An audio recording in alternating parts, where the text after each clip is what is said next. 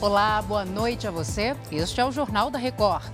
Polícia Rodoviária Federal dá início à Operação Ano Novo e promete intensificar o combate à embriaguez ao volante.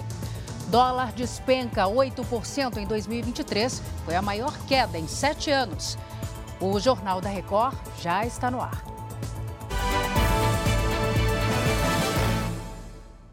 Oferecimento Bradesco. E para você, o que vem primeiro em 2024? A Polícia Rodoviária Federal começou agora há pouco, à meia-noite, a Operação Ano Novo. Os detalhes agora com a Caterina Chute. Caterina, boa noite para você. Até quando vai essa operação? Oi, Salso. Muito boa noite a você e a todos que nos acompanham.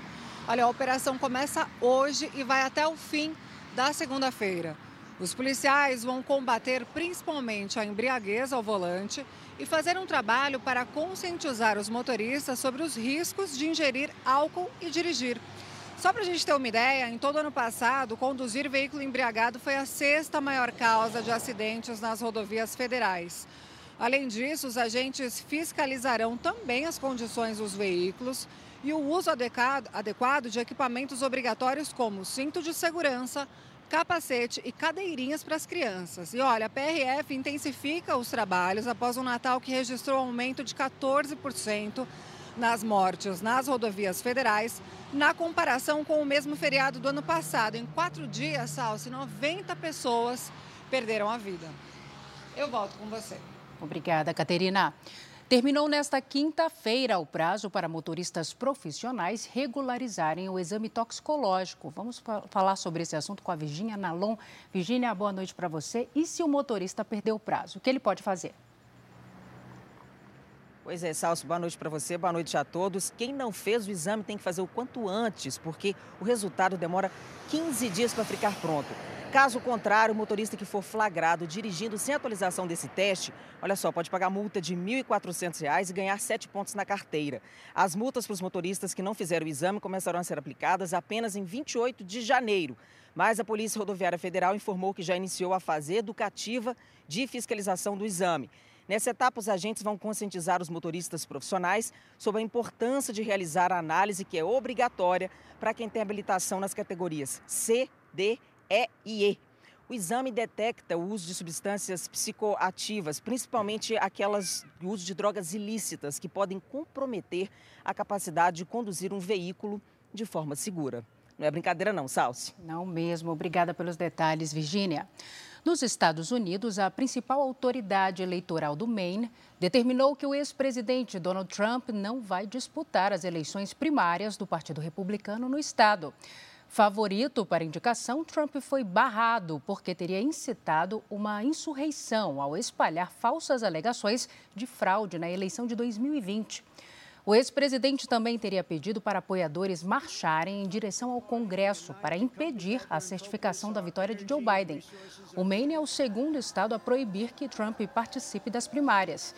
O primeiro foi o Colorado, cabe recurso. A decisão aumenta a pressão sobre a Suprema Corte americana para analisar ações que questionam se Trump deve se tornar inelegível em todo o país. O ex-presidente nega as acusações. Aqui no Brasil, entidades dos principais setores da economia criticaram o anúncio do ministro da Fazenda, Fernando Haddad, que pretende reonerar a folha de pagamento. O Alessandro Saturno traz os detalhes direto de Brasília. Oi, Alessandro, boa noite para você. E por que essa medida provisória foi criticada? Oi, Salsi. Boa noite para você e a todos que nos assistem. Bom, o movimento Desonera Brasil, formado pelos 17 setores da economia, é, disse que, é, que não é razoável que uma lei seja revogada ou alterada pela medida provisória, contrariando aí uma decisão do Congresso Nacional. Além disso, os setores afirmam que essa medida provisória ela vai causar insegurança jurídica tanto para os trabalhadores como para as empresas, logo no primeiro dia de 2024. O manifesto do grupo também destaca que a desoneração da folha garantiu o aumento do emprego formal e que é uma política que gera mais arrecadação para a Previdência Social, mais imposto de renda, mais recolhimento para o Fundo de Garantia e menos custos sociais, como o auxílio-desemprego. A carta com a crítica à medida provisória foi divulgada após o ministro Fernando Haddad dizer que a folha de pagamento será reonerada gradualmente por meio de uma medida provisória. Salsi, o texto do ministro da Fazenda ele deve receber aí muita resistência por parte dos parlamentares. Lembrando que a medida provisória, antes de entrar em vigor, ela precisa ser analisada pelo Congresso e já é alvo de críticas por parte de senadores e deputados. Salsi, eu volto com você. Obrigada, meu querido. Bom descanso para você. Agora de olho aqui no telão, porque no último pregão do ano, o Ibovespa, que é o principal índice da Bolsa de Valores, do país fechou o dia estável. Em 2023, a alta foi de 22%. Esse é o melhor desempenho desde 2019. A aprovação do novo arcabouço fiscal para controlar os gastos do governo é apontada como a virada de chave para melhorar o humor do mercado. Já o dólar teve elevação de 0,4% nesta quinta-feira, cotado a R$ 4,85. Mas no ano, a moeda americana despencou 8%. É a maior desvalorização desde 2016. O assunto agora é Réveillon, porque a Prefeitura do Rio de Janeiro estima que a festa de fim de ano deva movimentar cerca de 3 bilhões de reais na economia da cidade. E o Leonardo Aque traz as informações ao vivo. Oi, Léo, boa noite para você. E é um aumento relevante né, em relação ao ano passado.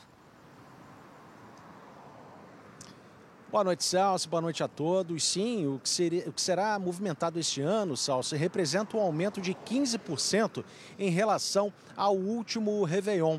Mais de 4 milhões de pessoas devem participar das festas da virada em 11 palcos montados pela cidade. Estão sendo esperados 2 milhões de pessoas só na praia de Copacabana.